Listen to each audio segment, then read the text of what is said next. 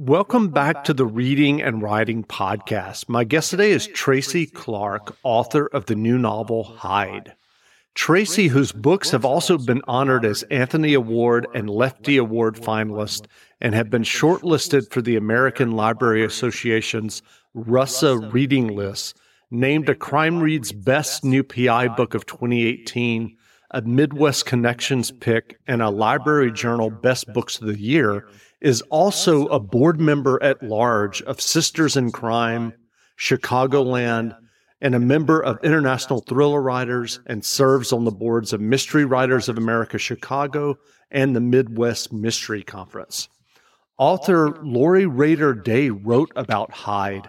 Tracy Clark's not so hidden talent is for conjuring characters who are engaging and achingly real Detective Harry Foster is a stellar recruit to her new team and to our crime fiction shelves. Hide is a page turner with heart. Tracy, welcome to the podcast. Hi, Jeff. Uh, thanks for having me. Absolutely. Well, if someone hasn't yet heard about your new novel yet, how would you describe Hide? Well, it's uh, simply a police procedural. It's uh, set in Chicago, and we have as our protagonist uh, Detective Harriet Foster uh, who, when we meet her uh, as the book opens, is coming to a new district, a new team, a new boss, a new everything. And her first case off uh, right out of the box is a serial killer who's uh, hunting the streets of Chicago. So uh, she's coming in at uh, sort of war torn, and she's faced with this major, major case that she's got to sort of help solve. So that's Harriet in a nutshell. That's her when we meet her. And then the story progresses, uh, bodies sort of fall, and she's got to sort of scurry to sort of figure out what's going on and, and stop these killings. So that's Hide in a nutshell. Uh, there's a lot of other stuff in there, but you know that's basically it. Sure. And do you remember the original idea or impetus that led you to write Hide? Well, I think it started with the body, the first body. I sort of found a spot here in the city that I thought was an interesting sort of place to sort of put something horrific.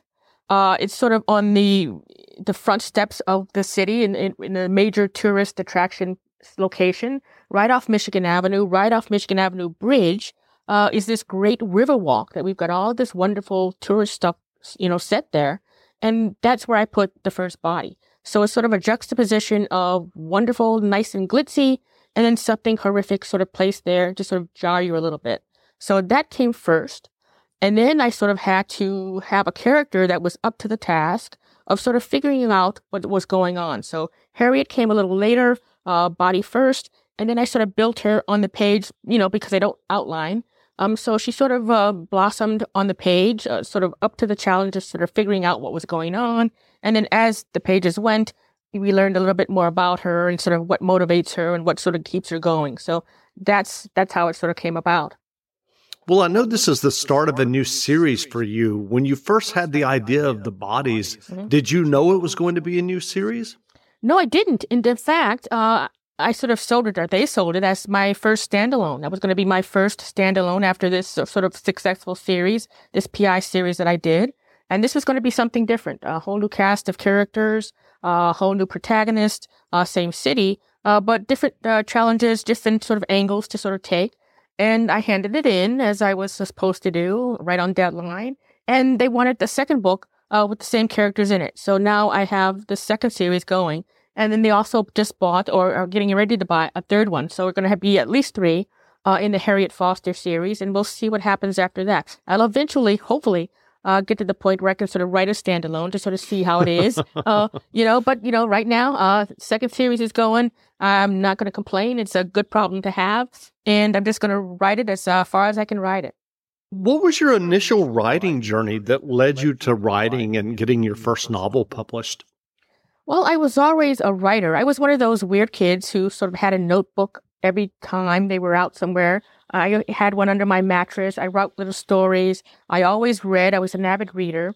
Um, and I just sort of wanted to write a book, write a story that was mine. So um, that was always in the back of my head. That was always, I guess, in my makeup.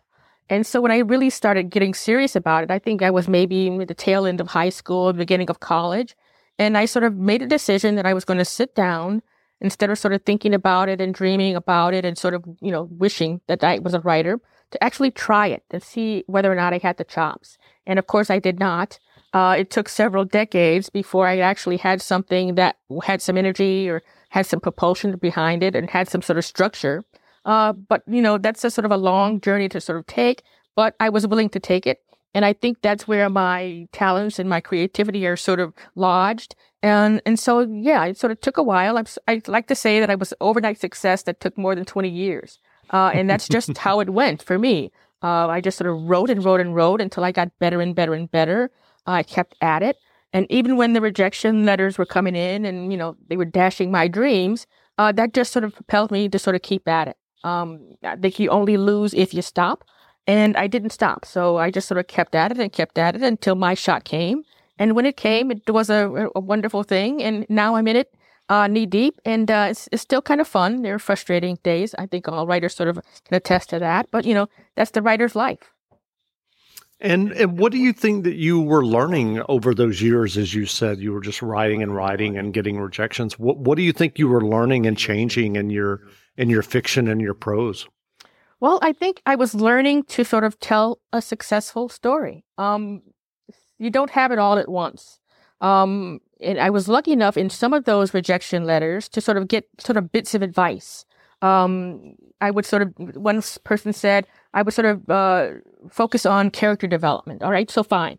I go back and I sort of work on character development. Uh, somebody else said something about uh, story structure. All right, go back and teach yourself as much as you can about story structure. So I was lucky enough to sort of get those little bits, uh, you know, occasionally, and I would take that advice and run with it. And I think those little things, those little nuggets of information, uh, get you to the next level. Um, and but you have to put the work in. Uh, you have to learn what you don't know. And those rejection letters sort of propelled me to just keep digging in, uh, go back to the story, go back to the characters, uh, see how better I could get at it, change this, change that, angle things this way and that. Just sort of get in there and sort of learn what you don't know. So those little setbacks that I saw as setbacks at the time were really uh, sort of getting me in a position to sort of move to the next level. And I would advise any writer out there, young newbies out there who sort of want to sort of have this life, to just sort of be committed to it, um, believe that you've got something that is is great, and just keep with it. The future is a hefty responsibility and not one that we take lightly. But then taking things lightly has never been what Hefty is about. That's why we've created the Hefty Renew program that turns hard to recycle plastics into valuable resources like park benches and building materials. To participate, simply fill up an orange Hefty Renew bag with accepted items, tie it up, and drop it in with your regular recycling. That's it. It's that easy. It's time to rethink recycling with Renew. Particular valued resources may vary by geography. More info available at heftyrenew.com. When you visit Arizona, time is measured in moments, not minutes. Like the moment you see the Grand Canyon for the first time. Visit a new state of mind. Learn more at hereyouareaz.com. When you need mealtime inspiration, it's worth shopping Kroger, where you'll find over 30,000 mouthwatering choices that excite your inner foodie. And no matter what tasty choice you make, you'll enjoy our everyday low prices, plus extra ways to save, like digital coupons worth over $600 each week. You can also save up to $1 off per gallon at the pump with fuel points. More savings and more inspiring flavors make shopping Kroger worth it every time. Kroger, fresh for everyone. Fuel restrictions apply. Can you discuss a specific challenge you faced while writing your latest book, Hide, and how you maybe overcame that? Well, the biggest challenge for me in Hide, I think, was sort of learning um, the vibe of police officers. You know, it's not so much the work, but what motivates them to do such a tough job. It's a tough job. Um, and I'm lucky enough to sort of have uh, cops that I can ask questions of. Um, and I also watch and I observe very keenly. So I needed to sort of know how cops operate, um, what they think about the cases that they have. Um, how do they sort of keep themselves going when they are sort of faced on a daily basis with, you know, this inhumanity to man uh, that they are charged with sort of dealing with? Uh, there's nobody out there uh, holding their hand as they sort of walk down these wonderful, you know, dirty streets. Uh, they have to do it. Um, so I had to learn the, the I guess the the mood, uh, the sense of why they do it, um, what kind of satisfaction they get from it. Um, and I don't think I've got it completely because you know I'm not in that that field. I'm not a police officer. I don't sort of deal with that on a daily basis. But I that's the feeling that I had to sort of learn. Um, not so much procedure because I can sort of you know pick up the phone or, or ask somebody, what do you do this uh, when and who does that when? That's easy. Uh, it's the sort of internal stuff that you have to sort of uh, assimilate and sort of feel uh, in order to sort of bring your characters to life. So that was the toughest part for me uh, with the PI series that I wrote, I didn't have to do anything. I mean, she was sort of snarky, sort of a uh, you know badass sort of character, and I could just sort of wing it uh, in terms of you know what she did on a daily basis. Blah blah blah. There's no rules. Blah blah. Uh, police officers have to follow the law. Uh, they are the law by for all intents and purposes, and they have a thing that they have to follow. They have to follow. They can't sort of break into somebody's house or you know jiggle a lock or anything like that. They've got to do things you know step by step according to the law. So that was sort of hard to sort of rein myself back in for. But uh, you know, I think I sort of I'm getting there. I'm not there yet, but I think I'm sort of getting there. Sure. And as you were as you were talking, I was just thinking about. Um, I mean, I'm sure you're aware. I mean, we we live, unfortunately, in a um, society these days, and I, and I'm not saying this any different now because I think there was violence throughout American mm-hmm. history. Um, but you know, I mean, right now we've had you know many mass shootings since just January, the beginning of January. What is your thoughts about um, how kind of crime fiction fits into that and the fascination? Um, I mean, we obviously see the fascination with true crime. If you've given any thought to um, the appeal of crime fiction, given you know sometimes the bleak headlines when we wake up every morning. Um, I don't know. Um, when I'm writing these books, I'm sort of sort of trying to sort of make them as truthful as I can, uh, as realistic as I can. And I don't think you can sort of write crime fiction without sort of looking at the world that we're living in and sort of ping on, you know, what's going on. Um, these mass shootings and things like that. I don't think that I've addressed it uh, specifically in any of the books that I've written so far, but that doesn't mean that I won't eventually. Uh, but you have to sort of look at the world that you're living in and sort of, you know, look around and, and see what, what is happening and who it's happening to and who's the perpetrator and why. And some of these really complicated issues, um, you might want to ping on or say something about, but it's ultimately a character's story. Um, it's not my saying it. It's Harriet and whatever she's sort of uh, facing. So if it, in a in the sort of midst of her sort of solving her case, this is something that she might uh, sort of encounter, then I have to sort of at least address it and sort of figure out the, uh, you know, what can be said about it. That's not me.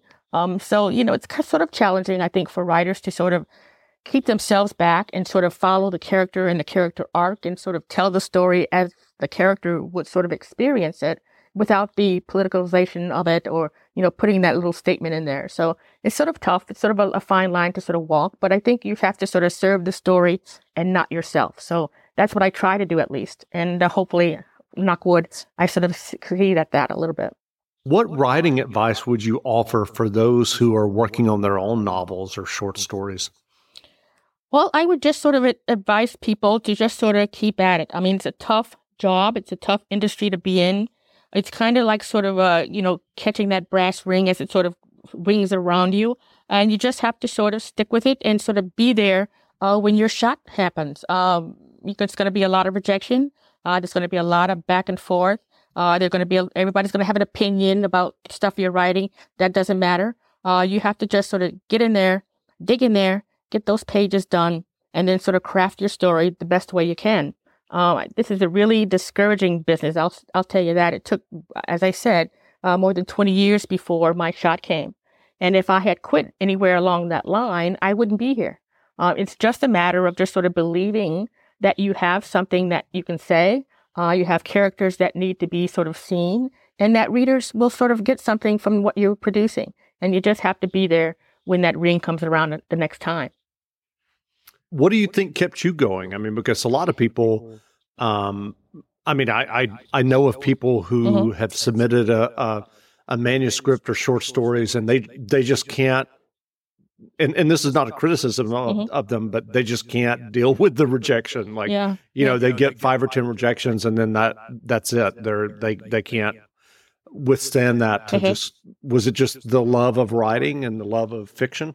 Well, I can sort of get how they sort of get discouraged and want to give up. Uh, I think what I had going for me is the fact that I am just pigheaded. Um, I just refuse to give up.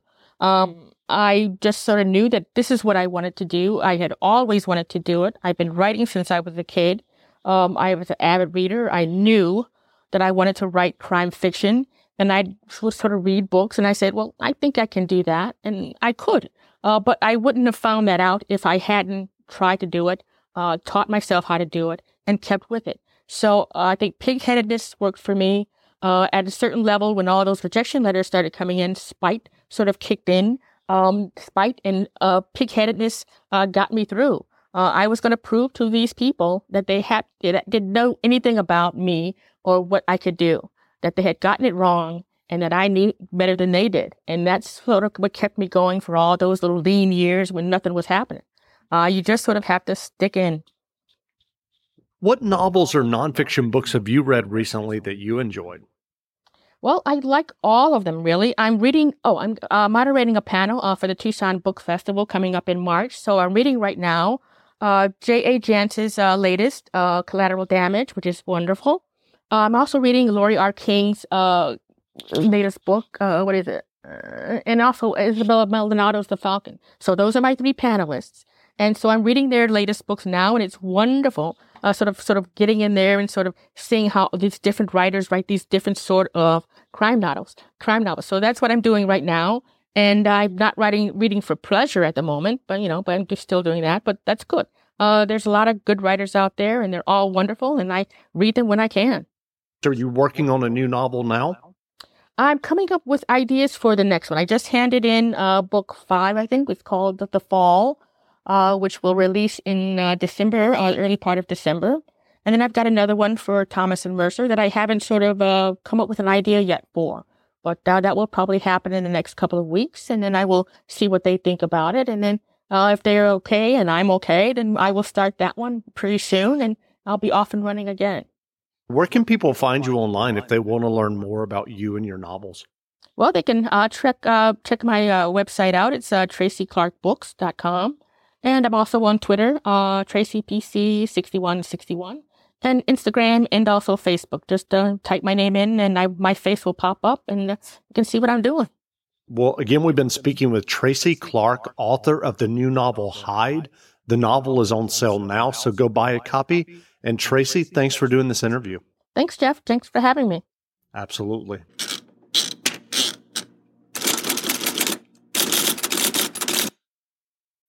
When you need mealtime inspiration, it's worth shopping Kroger, where you'll find over 30,000 mouthwatering choices that excite your inner foodie. And no matter what tasty choice you make, you'll enjoy our everyday low prices, plus extra ways to save, like digital coupons worth over $600 each week. You can also save up to $1 off per gallon at the pump with fuel points. More savings and more inspiring flavors make shopping Kroger worth it every time. Kroger, fresh for everyone. Fuel restrictions apply.